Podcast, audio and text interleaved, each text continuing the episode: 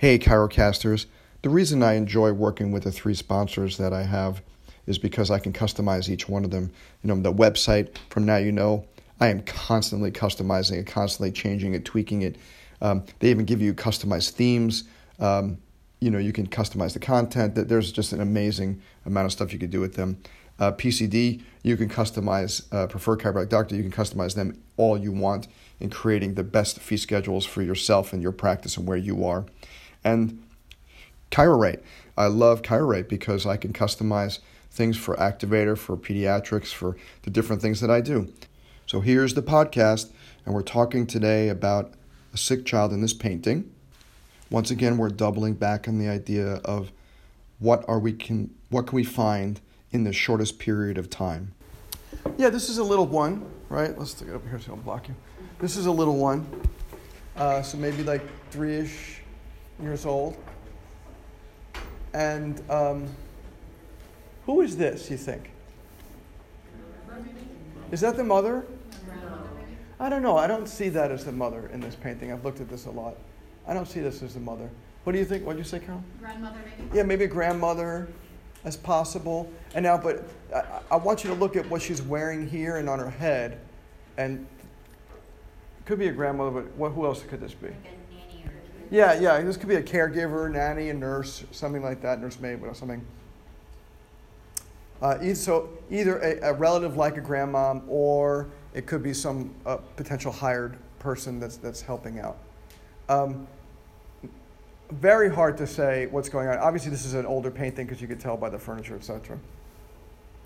Very hard to say by this limited looking painting. Um, but what do you think is happening with her? I think that the fact that there's a caregiver there reading a book indicates this is more a chronic issue.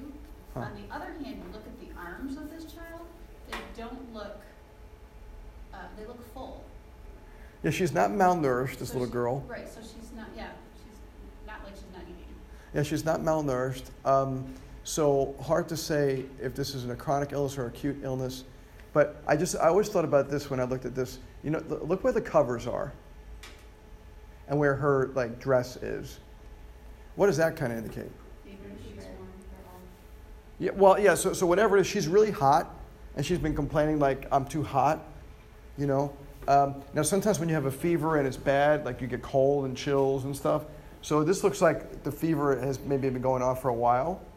Um, and I look at the face, and obviously this is more impressionistic, but I look at the face, and what do you, what do you catch out of the face here? The open mouth, um, maybe didn't read well. Yes, I, I'm thinking this, uh, you know, even though that there's someone who's sitting here watching, uh, I'm sitting here thinking that maybe she's got, either got a bad cold or the flu or something like that because she's mouth breathing. She's a little pale here, but a little bit red over there, which means she's got a fever. So those are the kind of things that we're, you can kind of gather out of looking at, at these, you know, sorts of, of things. and then I want to show you something totally opposite from a very different painter.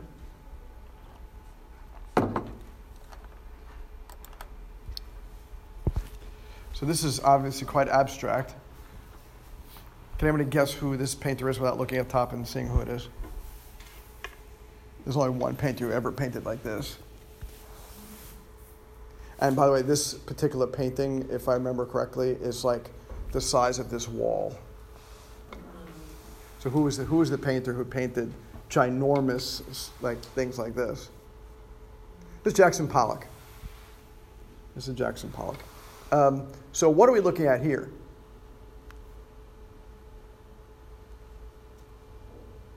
Tunnel. Yeah, a tunnel, maybe, or a vortex, or something. And the thing I really enjoy about his work is like, what kind of emotion do you get out of it?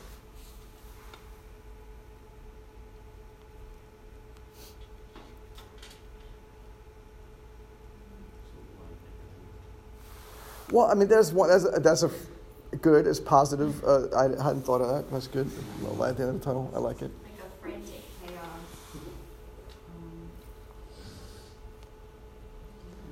Yeah, if you ever watched anything about how he painted, he was always like splattering and angry, and that was that was the like you know his you know kind of thing.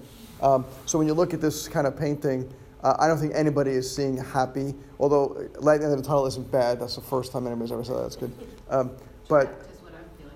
Yeah, trapped or, or vortex like sucking you in is what I usually get. Or um, rarely do we get any, any positive because there's not a whole lot of positive colors, you know, in this uh, in this sort of stuff. And that was very typical of Jackson Pollock, especially if you knew about his any background about his, his life and everything.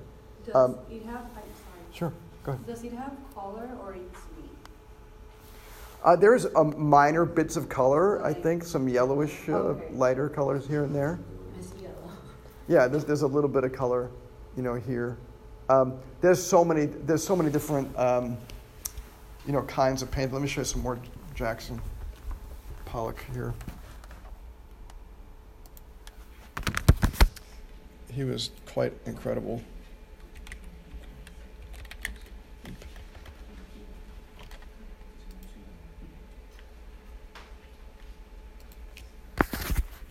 So here's just another example of some of the, the paintings that he saw. And th- th- look at him. At, can, can you already, just looking at Jackson Pollock in this picture, what's, what's going on with him? Let, let's, do, let's do a psych profile of Jackson Pollock.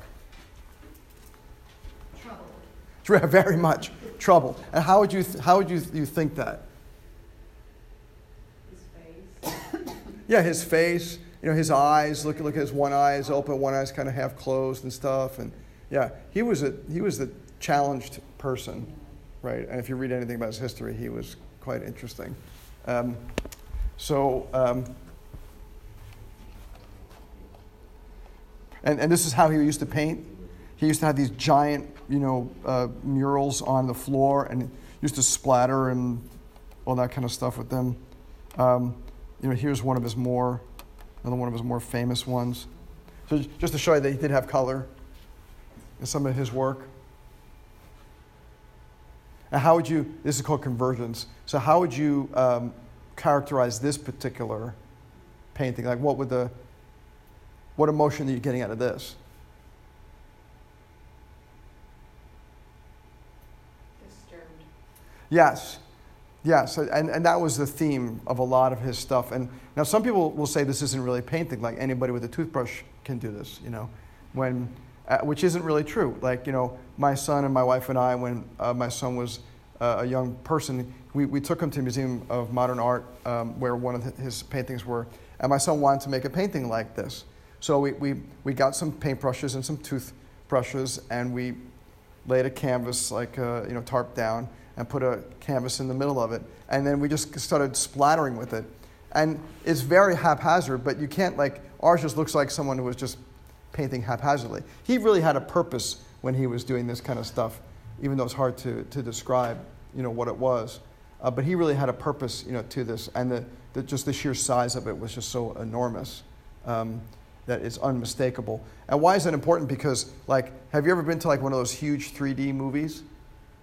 You know, like the, the huge like IMAX kind of things, and you kind of get enveloped into the, the screen, so that you become part of the space mission, or you become, or some they're flying and they, they dive you down and you become part of it. That's what the Jackson Pollock paintings, you know, do. Is they make you like die, like when you see this, it's not this big. It is like just so enormous.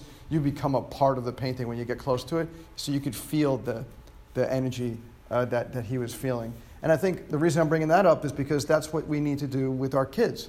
Aaron's right. We need to feel the energy of our kids. When our kids, excuse me, first come into our practice, we have to feel if they want us to approach them or avoid them. You know, we have to, we have to get their energy. Uh, we had a child come in um, on Friday night who was a two year old boy, newer client, a new patient, and he, um,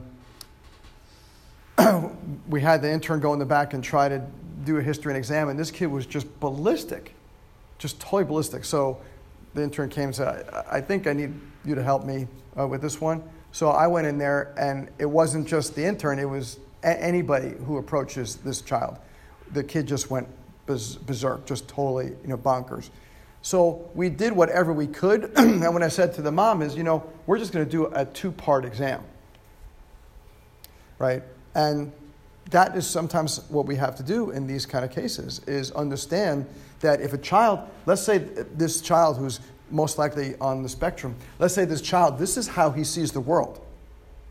Right? If this is how he or she sees the world, then we need to respect that. And if we are part of this stuff, then understand when we are talking with them, all they see is chaos. All they see is disorder, and that's all they feel. So, what we need to do is we need to approach them where they are, right? Which means that we don't try to push our, our way through the whole exam. Like this kid was, I could not do any of the primitive reflex exams that I wanted to because he was like, I would go near him and he would literally like open his mouth up, head back, eyes tearing, you know, pouring crocodile tears.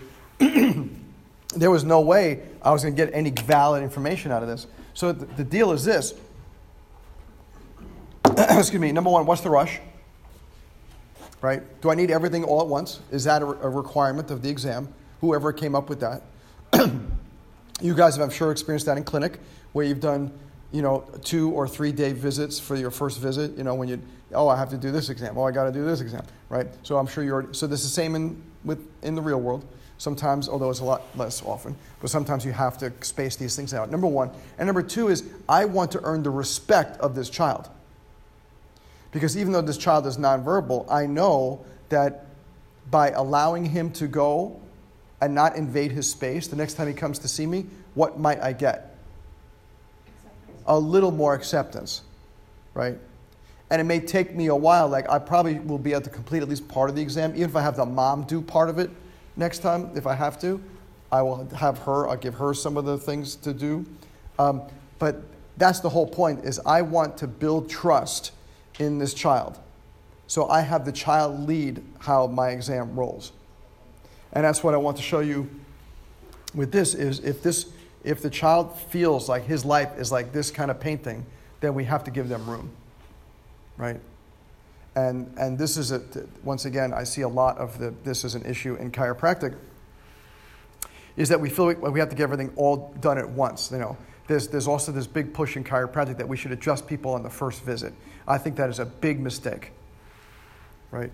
I think that is a huge mistake to adjust on the first visit because if you, we're not a dentist, right, where we find a cavity and then fix a cavity and don't see the person again for six months or a year, right?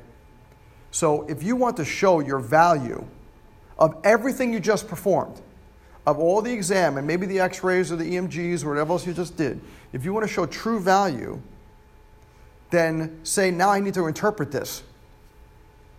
Right? And then you come back next time for your first adjustment. And there will be some people who will balk. But then what you t- tell them is the same thing I tell them, which is, you know, I strive for the best possible results. And the way I get the best results is by taking my time.